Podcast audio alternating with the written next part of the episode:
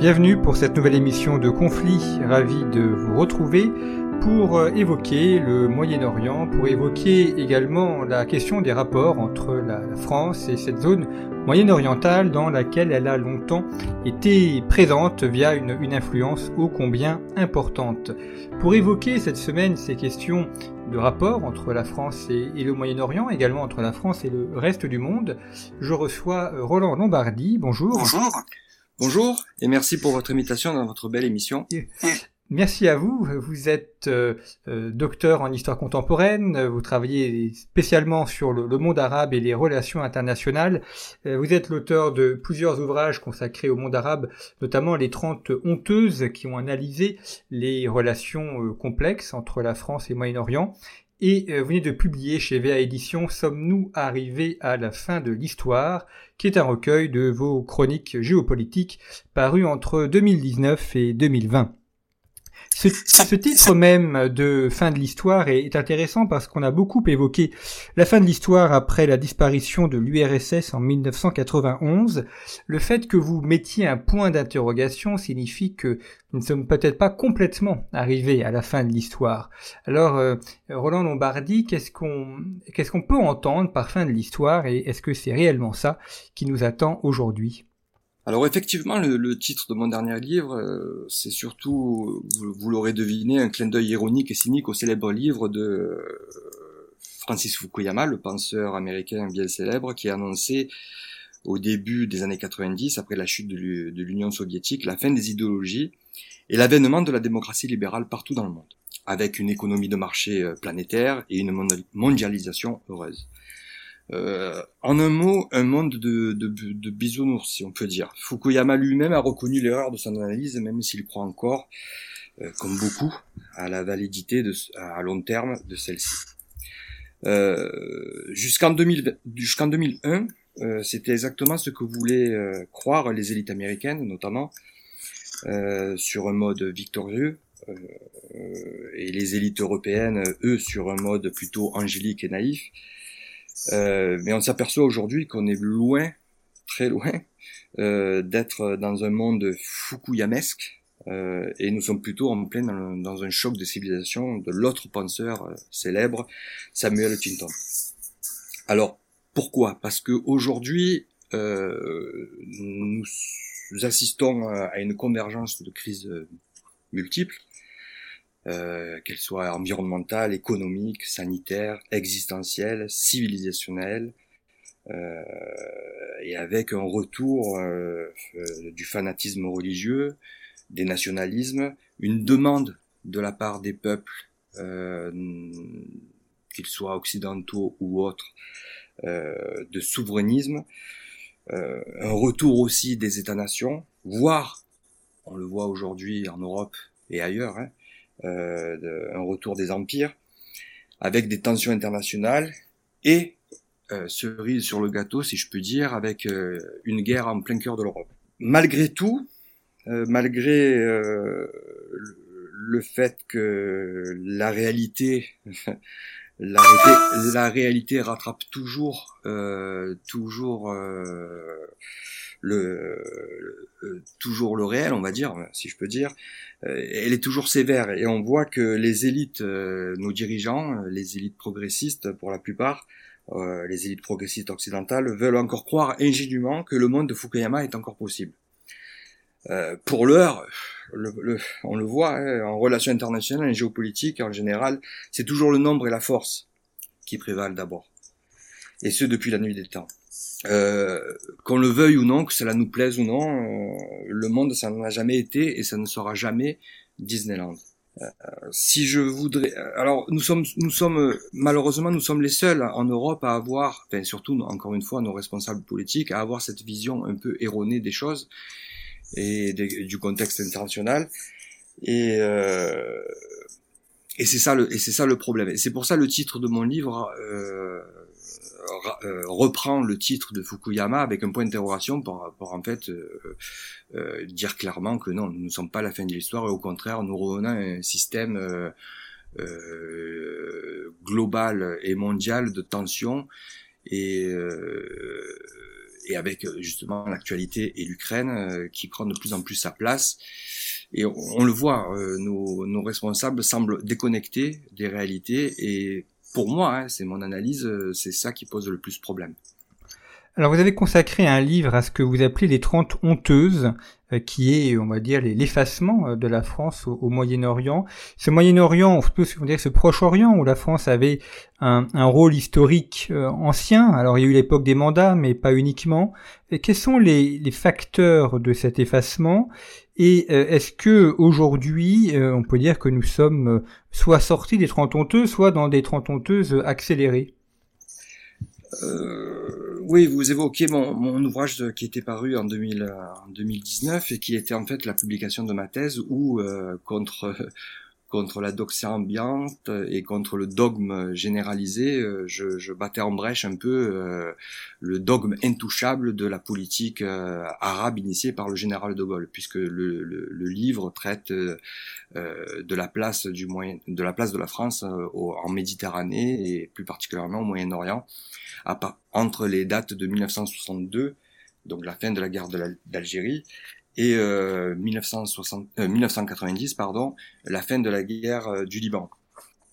Euh, mais comme vous le dites, j'aurais pu pu intituler cet ouvrage les 60 honteuses hein, parce que mes travaux s'achèvent dans ce dans ce livre en 1990 mais on le voit aujourd'hui et de plus en plus c'est de plus en plus prégnant de plus en plus frappant euh, la France, que, euh, alors ça m'attriste beaucoup, ça attriste beaucoup, et c'est normal, en tant que patriote, en tant que citoyen français, euh, nous sortons de plus en plus, nous sommes complètement hors jeu de tous les grands dossiers de la région, euh, que cela soit en Syrie, que cela soit dans le dossier arabo-musulman, euh, pardon, ah, israélo-arabe, que cela soit en Libye, euh, nous voyons, nous sommes, nous, nous sommes complètement sortis de tous ces dossiers, complètement hors jeu, alors d'aucuns accusent, d'aucuns accusent euh, les deux derniers, les deux derniers présidents, Nicolas Sarkozy et François Hollande, euh, d'être à l'origine de l'affaiblissement du rayonnement français dans cette zone. Mais comme je le rappelle dans, mon ouvrage, c'est beaucoup plus ancien.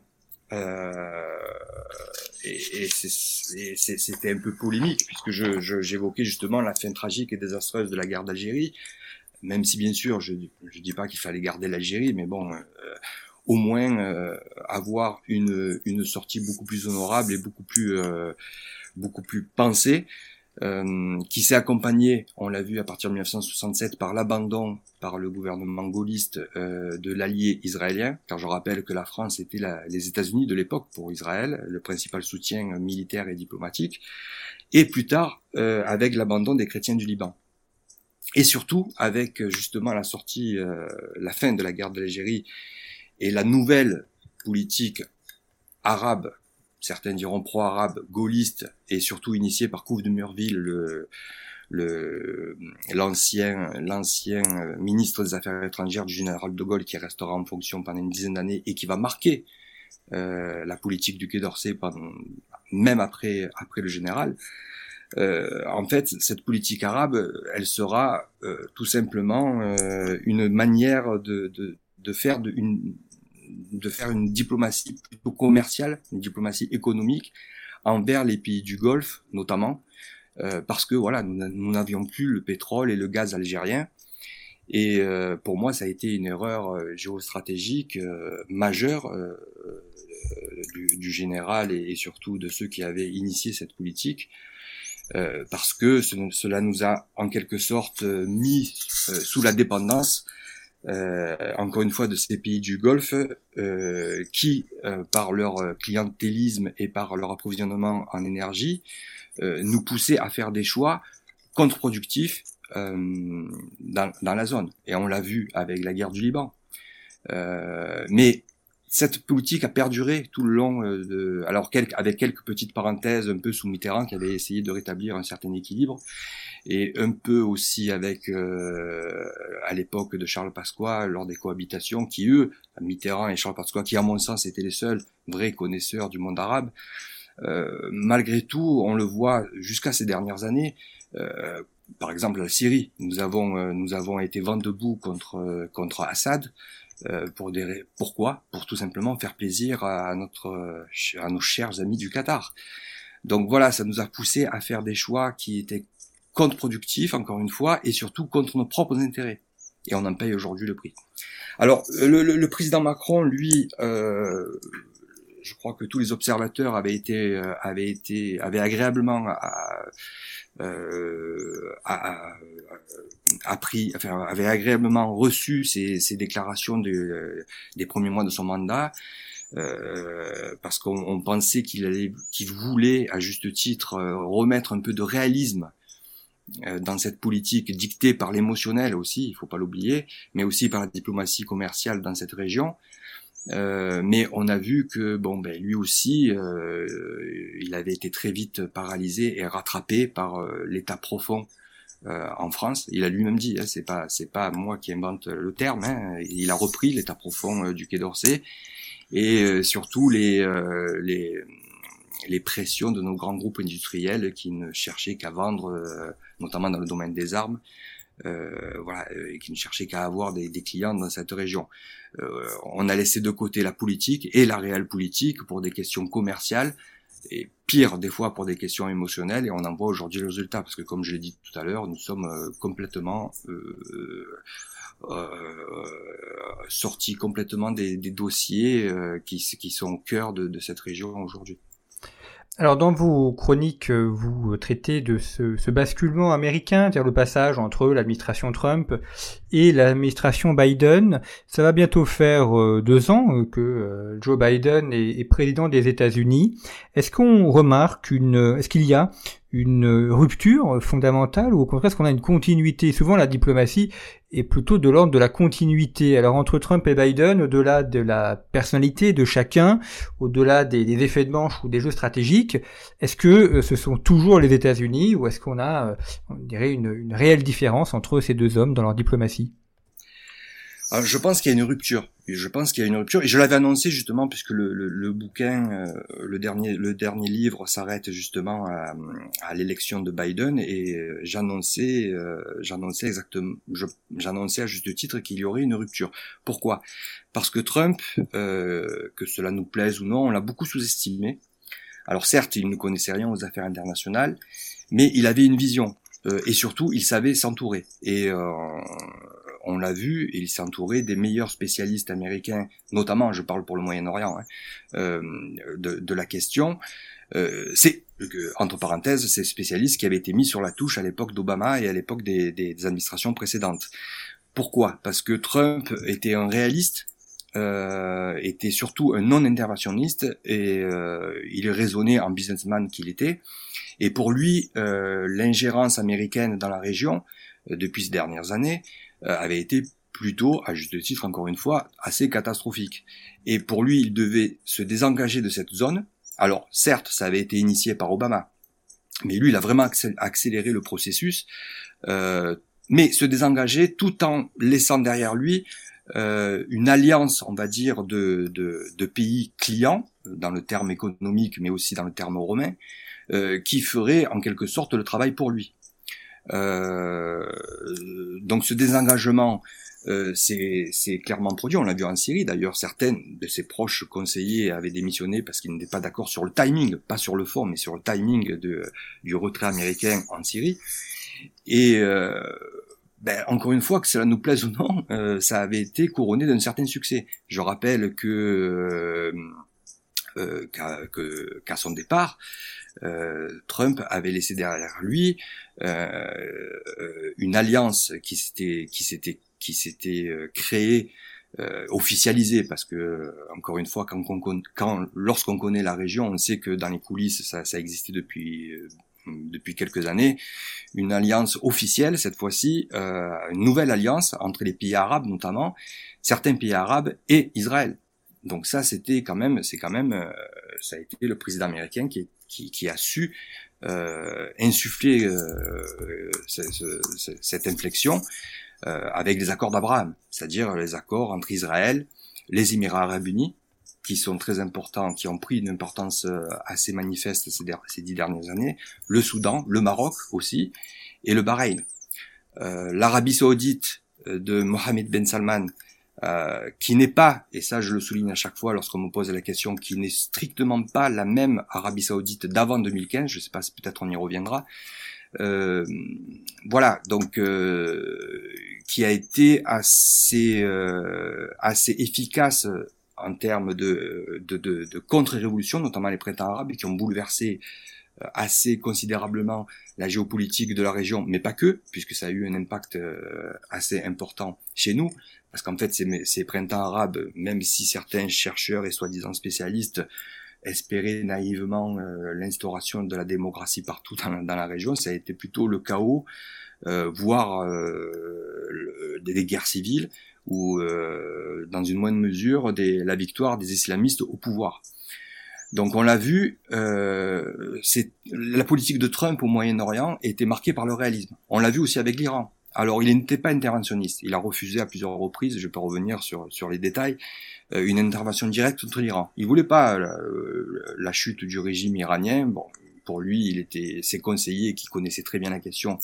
Euh, savaient que le régime iranien était assez résilient, mais avec sa guerre économique initiée par Mike Pompeo, le véritable Mazarin de la politique euh, étrangère de Donald Trump, euh, il, mettait, il était prêt à mettre à genoux l'Iran et d'autres acteurs dans la région par le, la pression économique. Et euh, je pense que s'il avait été réélu, l'Iran aurait été obligé de négocier, les, Iraniens, le dirigeant iranien aurait été obligé de négocier pour sauver leur régime, pour sauver leur pouvoir, comme le, comme le Hamas aussi en Palestine. Euh, donc euh, avec le retour, le retour des idéologues de l'administration Biden, euh, qui avaient euh, dès les premiers mois hein, comme simple simple objectif apparent, c'est de, de, de, déconstruire la politique réaliste de Trump au Moyen-Orient. On l'a vu, hein, vous le dites pendant pendant deux ans, un retour des tensions, un retour des conflits. à Gaza notamment, au Yémen, aussi.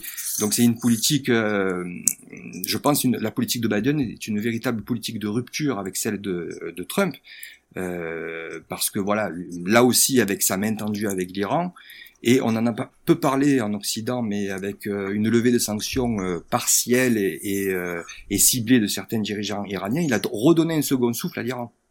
Et en fait, les négociations actuelles sur le retour de l'Iran dans le traité euh, euh, sur le nucléaire iranien sont, un véritable fiasco au, euh, au, bout de deux ans parce que les Iraniens ont repris une position de force.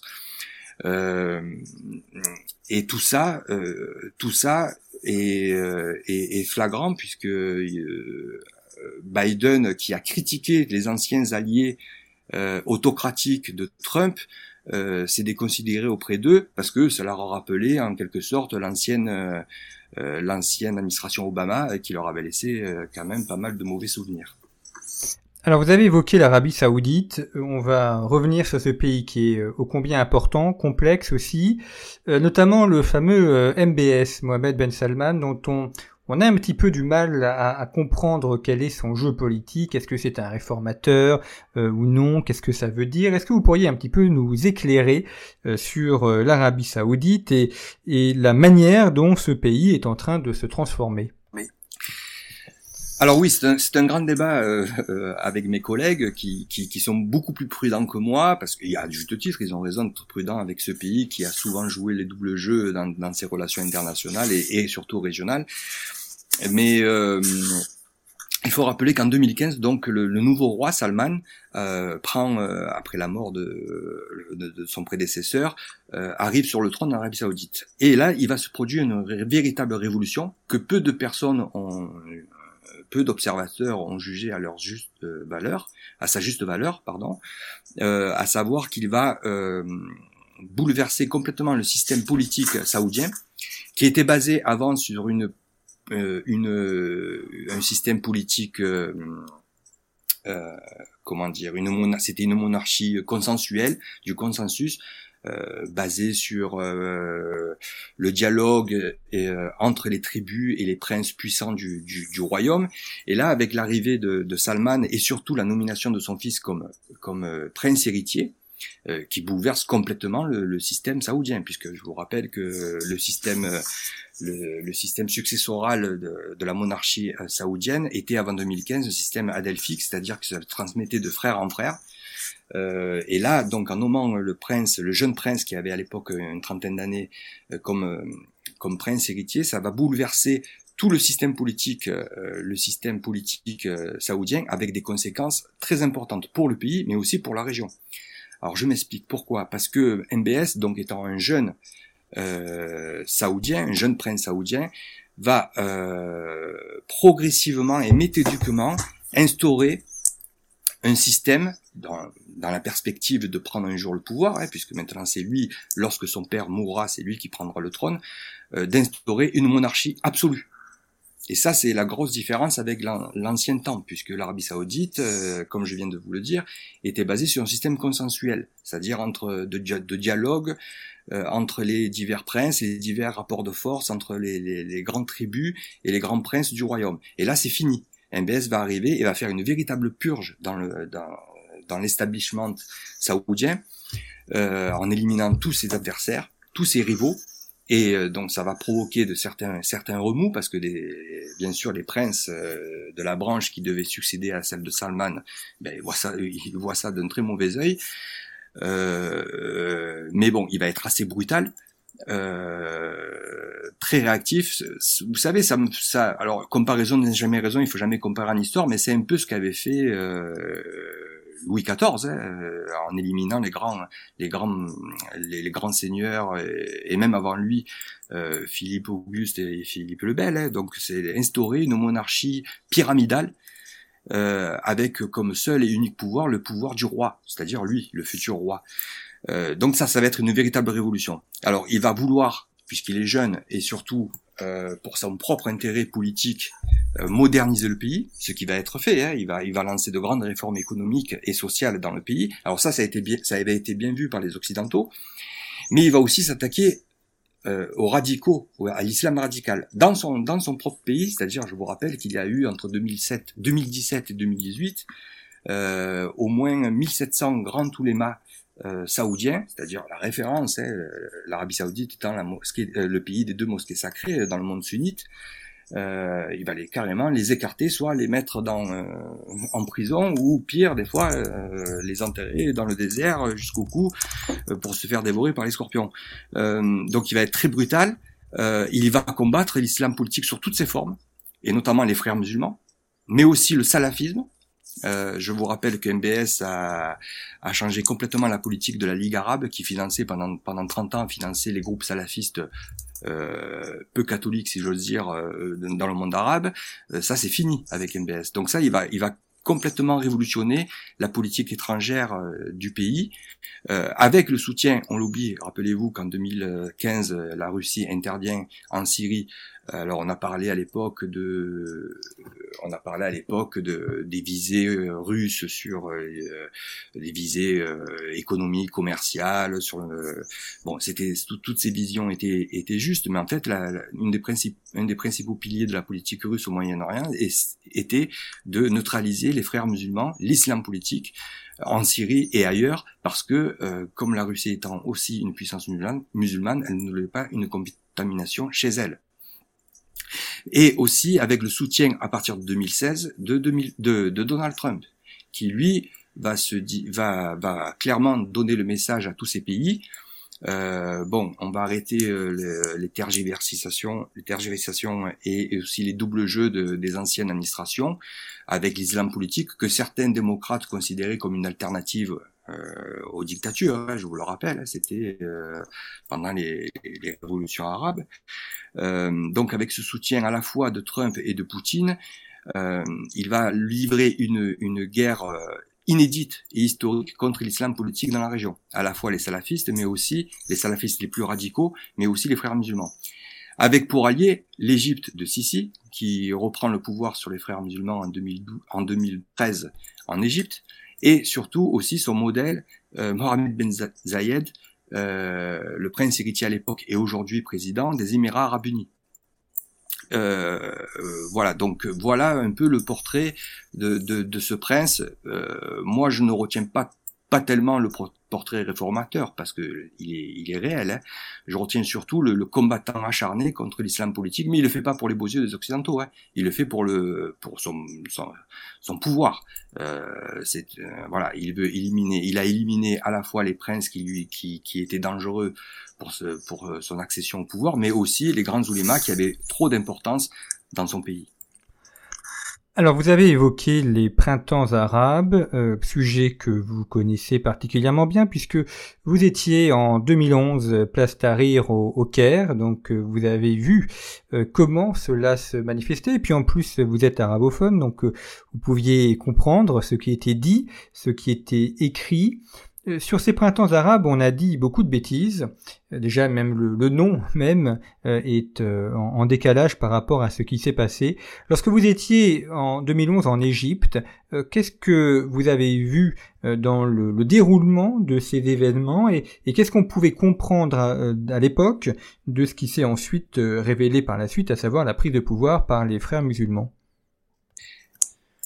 Eh ben, j'étais un jeune, j'étais un jeune chercheur à l'époque, j'étais un jeune thésard et euh, j'étais parti en Égypte pour faire ma formation d'arabe pendant un mois et demi. Et euh, heureusement, euh, ça tombait, heureusement pour moi parce que c'est tombé en pleine révolution. Donc j'ai pu assister sur le terrain à la place Tahrir, comme vous l'avez dit, et ailleurs aussi, dans le sud de l'Égypte aussi, à la mémise des frères musulmans. Alors à l'époque, quand je suis revenu justement euh, de, mon séjour égyptien, on me disait mais non, euh, et je vous parle pas de, des simples équidams, je vous parle de, de chercheurs éminents de mon laboratoire à l'université d'Aix-en-Provence qui euh, euh, qui me traitaient de fou de, ou de pro ou pro militaire ou pro autocrate en me disant mais non non la, démocratie ça y est c'est fini les dictateurs en Égypte. Je dis bon écoutez moi hein, euh, moi, c'est pas ce que j'ai vu parce que lorsque je déambulais justement sur la place Tahrir, donc c'était juste avant le, départ de Moubarak. Euh, qu'est-ce que j'ai vu? J'ai vu que c'est ce printemps. Alors, je parle spécifiquement du printemps du printemps du Nil, hein, voilà, c'est-à-dire le le, le mouvement révolutionnaire en Égypte. Euh, j'ai vu ces jeunes euh, ces jeunes étudiants, ces jeunes de la bourgeoisie kérote, ou, euh, ou d'Alexandrie, qui voulaient vraiment un changement de régime, être complètement phagocytés par les frères musulmans. Donc lorsque quand je suis revenu, on me disait mais non les frères musulmans ils sont pas non non moi je disais je les ai vus sur place et ils ont déjà ils ont ils ont très vite pris l'ascendant sur ces jeunes qui avaient aucune expérience politique, aucune expérience de l'association alors que les frères musulmans eux avaient une longue expérience de la prise du pouvoir dans la dans la J-pop, euh, dans euh, le, le, rien que le fait de monter des stands de, de, de propagande ou des stands de, de militants, euh, dès avant même le départ de Moubarak, ils étaient sur place et donnaient déjà des conseils aux, euh, aux jeunes, aux jeunes, euh, on va dire progressistes qui, qui, qui, voulaient vraiment changer le régime.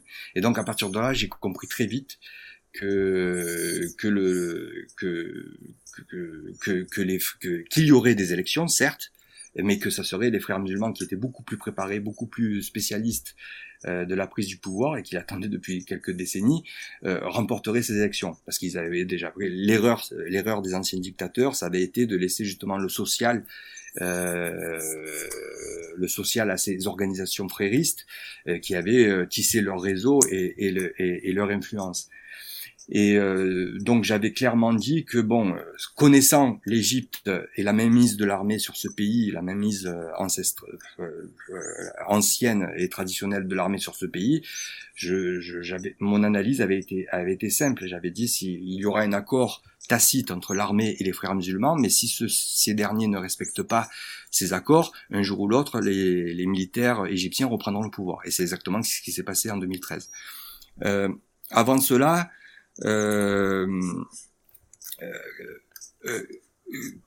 il faut il faut rappeler que bon c'est une les frères musulmans sont une organisation très puissante très ancienne créée en 1928 euh, par Hassan el-Banna le grand-père de Tariq Ramadan euh, et financée par le Qatar Donc ce phénomène s'est reproduit un peu partout, hein, en Tunisie, en Syrie, c'était le but aussi, partout.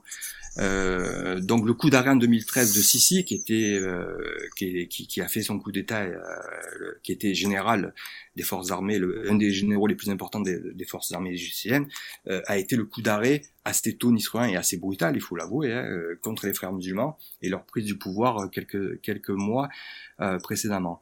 Mais j'avais, je n'avais pas de mérite. On était on était, on était quelques-uns de rares, de rares spécialistes. Bon, j'aime pas trop ce mot, mais du monde arabe, euh, à faire le même constat, mais bon, on n'était pas écouté parce que c'était dans le, en Occident, c'était pas le discours qu'on voulait entendre, mais on n'avait pas de mérite. Euh, on avait eu des exemples précédents, hein, euh, notamment en Iran. 1979, je vous rappelle que la révolution iranienne a commencé avec une alliance entre les progressistes iraniens et les islamistes chiites. Et c'est les islamistes chiites qui ont pris le dessus. Pareil en 1990, pendant le, le, le printemps kabyle et plus tard les événements en Algérie. Euh, là aussi, il y avait une alliance entre les progressistes algériens et les, et, et, les, et les, islamistes euh, algériens, et on a vu qui avait remporté la partie et qui avait pris l'ascendant sur, sur, les autres. Donc voilà, on n'avait pas trop de mérite, c'était un peu le scénario qui était prévisible.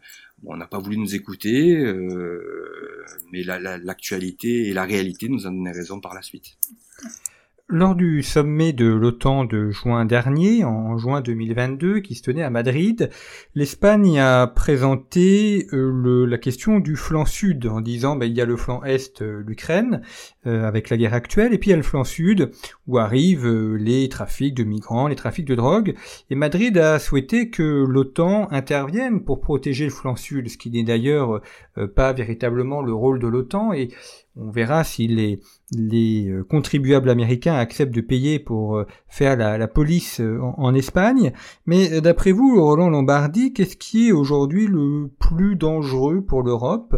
Est-ce que c'est la menace ukrainienne ou est-ce que c'est la menace en Méditerranée?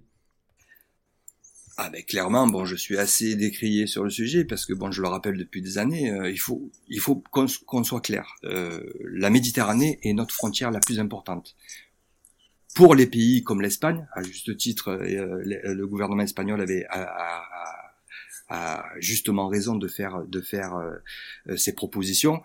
Euh, L'Espagne, l'Italie, la Grèce et bien sûr la France.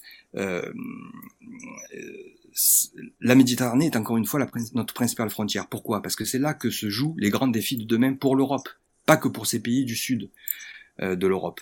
Euh, c'est-à-dire que bon, euh, nous allons connaître, et nous les avons déjà connues, des crises migratoires liées justement aux, perturbations et au bouleversement des, printemps arabes, mais aussi plus tard, on va le voir, et on nous le bassine assez avec les changements climatiques, euh, l'instabilité, l'instabilité chronique de ces pays. Donc le, la principale, le principal focus que devraient faire les Européens, c'est l'Europe du Sud et la Méditerranée, et surtout euh, le Maghreb, le Moyen-Orient et, euh, et derrière l'Afrique. Voilà. Euh, pourtant, on l'a vu depuis 2015. Alors certains, les certains pays nordiques, comme les Allemands, les Pays-Bas, enfin, les, tous les pays du nord de l'Europe, euh, qui, qui, qui, avant 2015, nous disaient bon, bon ça, le, Sahel, la Libye, la Syrie, ça c'est le problème des, des, des, Français ou des Italiens ou des Espagnols. C'est pas notre problème à nous. Bon, lorsqu'ils ont été frappés par le terrorisme islamiste, euh, alors qu'ils n'ont aucun passé colonial, euh, qu'ils n'ont aucune politique, on va dire, sérieuse dans, dans, dans ces pays, ils, ils étaient réviser. Et là, on le voit avec l'Ukraine. Euh, et ça, c'est ce qui m'attriste beaucoup. Euh, on, on, retombe dans des travers, dans une, dans l'erreur, quoi. Voilà, on, on focalise sur sur l'Ukraine en suivant, euh, en suivant euh, de manière pavlovienne la politique guerrière de l'OTAN. Euh, alors que bon, vous savez, moi je suis je suis un géopoliticien, je suis pas là, je suis pas Mère Teresa ou le pape pour faire de la, des, considérations euh, émotionnelles euh, ou humanitaires.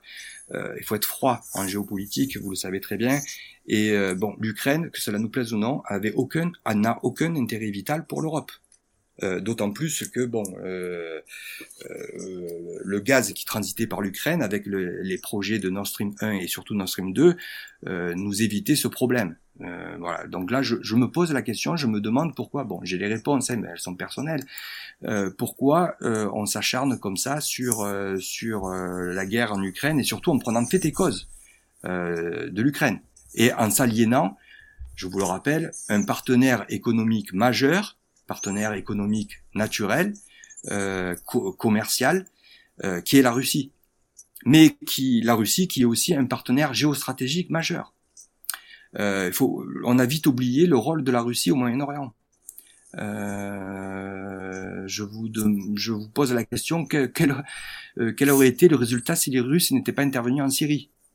La crise migratoire de 2015 ça aurait été euh, une, une, grosse partie de rigolade. Euh, donc voilà, on se on se focalise sur, la Russie pour faire plaisir aux Américains apparemment, mais c'est pas notre problème. Voilà, notre problème il est au sud. Voilà, donc euh, il faut soutenir les pays qui combattent l'islamisme, euh, comme je viens de le dire, euh, l'Égypte de Sisi, les Émirats arabes unis de MBZ et l'Arabie saoudite de MBS, et la Russie, qui a combattu aussi partout, en Libye, en Syrie, qui a été notre allié objectif contre cette lutte de l'islamisme. Euh, voilà, donc on regarde ailleurs. Euh, voilà, donc c'est c'est par euh, incompétence, on va dire, des intérêts peut-être privés, des intérêts personnels. mais voilà, on fait fausse route. On va avoir sûrement un, un, retour de bâton dans quelques mois, je le pense, qui va nous ramener à la réalité. Vous avez eu déjà des attentats, hein, encore. Il faut pas oublier que l'islam, l'islamisme n'est pas mort, parce que si l'islamisme, notamment des frères musulmans, est en grande difficulté aujourd'hui dans les pays du Sud, au Maghreb, au Moyen-Orient. Euh, la Turquie et le Qatar qui les soutenaient ont raté leur coup, hein, c'est-à-dire euh, en, voulant en voulant installer dans toutes les capitales arabes euh, avec les printemps arabes des, euh, des, gouvernements fréristes qui auraient été à leur solde, bon ça ça ça ça a été ça a été un pitoyable échec. Euh, Aujourd'hui, euh, les frères musulmans sont, sont minoritaires, ils ont perdu les élections au Maroc. Euh, ils sont euh, mis de côté en Jordanie, ils sont interdits en Égypte, ils sont interdits en Arabie Saoudite, ils sont interdits euh, bien sûr dans les Émirats Arabes Unis, même pendant le Irak, en Algérie en 2019, les manifestants ont repoussé justement les, les, frères musulmans et les salafistes qui voulaient s'infiltrer dans les manifestations. Donc on, on observe un certain recul de l'islamisme politique. Attention, il faut être prudent parce qu'il n'est pas mort. Euh, il attend son heure. Euh, dans cette, dans cette partie-là. Et nous, on s'occupe de l'Ukraine alors que, je vous le rappelle, euh, cette organisation des frères musulmans, qui est la base, la matrice euh, de Daesh et d'Al-Qaïda. Hein. Tous, les, tous les cadres de Daesh et d'Al-Qaïda ont fait leur classe chez les frères musulmans, ça il faut le rappeler. Même si encore certains chercheurs, soi-disant grands spécialistes, nous disent que l'islam politique, c'est un islam modéré. lorsque vous interrogez des vrais spécialistes israéliens ou russes, ils vous le disent, l'islamisme modéré, ça n'existe pas. Donc là, euh, je vous rappelle encore une fois que en Europe, il n'y a qu'un seul pays qui a décrété l'interdiction des frères musulmans sur son sol, c'est l'Autriche. En Europe, partout, en Allemagne et surtout en France, ils ont toujours pignon sur rue. Alors euh, ils avancent euh, cachés, ils avancent de manière assez subtile, mais ils sont derrière toutes les autres organisations communautaristes et, et ça va poser de gros problèmes de cohésion aux sociétés européennes. Euh, voilà, donc euh, voilà, donc c'est une sorte d'aveuglement qui est assez, euh, comment dire, je, je n'ai pas de mots, c'est c'est navrant, c'est désolant de, de voir que dans tous ces pays du monde arabe, euh, la plupart de la plupart euh, la plupart des islamistes sont euh, sont condamnés, sont mis de côté et chez nous ils ont encore pignon sur rue et vivent comme des coqs en pâte quoi. Donc c'est assez et, et, justement pour revenir à l'Ukraine, pour revenir à votre question et on, on remet on redonne même le beau rôle à, la Turquie d'Erdogan qui est avec le Qatar, je le rappelle, un des soutiens de ces de ces mouvements. On a oublié que qu'Erdogan en 2019, 2020 était notre principale menace euh, avec son chantage sur les migrants en Europe, avec ses menaces sur la Grèce euh, et même sur nos, je vous rappelle aussi que la marine turque avait menacé les bâtiments français en Méditerranée, Méditerranée orientale. Euh, voilà, donc on, maintenant on est au, la Turquie est devenue un grand allié de l'OTAN, euh, voilà. Euh, ça paraît normal à tout le monde. Et puis on essaye surtout de trouver un dérivatif au gaz russe dans des pays qui nous sont beaucoup plus hostiles que la Russie, à savoir euh, l'Algérie, l'Azerbaïdjan et encore une fois le Qatar. Donc voilà, ça c'est quelque chose qui me, enfin, qui est désespérant. Merci beaucoup Roland Lombardi de fait ce, tour géopolitique et puis de nous avoir montré qu'effectivement nous ne sommes pas euh, arrivés à la fin de l'histoire. Euh, vous pouvez retrouver sur euh, le site internet de Conflit l'ensemble des ouvrages publiés par notre invité avec à chaque fois les, liens si vous voulez les acquérir. Site internet sur lequel vous pouvez également retrouver notre numéro en kiosque dont le dossier est consacré à l'Italie et puis l'ensemble des numéros que vous pouvez retrouver trouver en format papier et en format numérique, ainsi que des abonnements à conflit. En vous abonnant, vous permettez à la revue de se développer et c'est la meilleure, meilleure manière de nous permettre de continuer à vous proposer ces podcasts en libre accès. Merci beaucoup pour votre fidélité et je vous retrouve la semaine prochaine.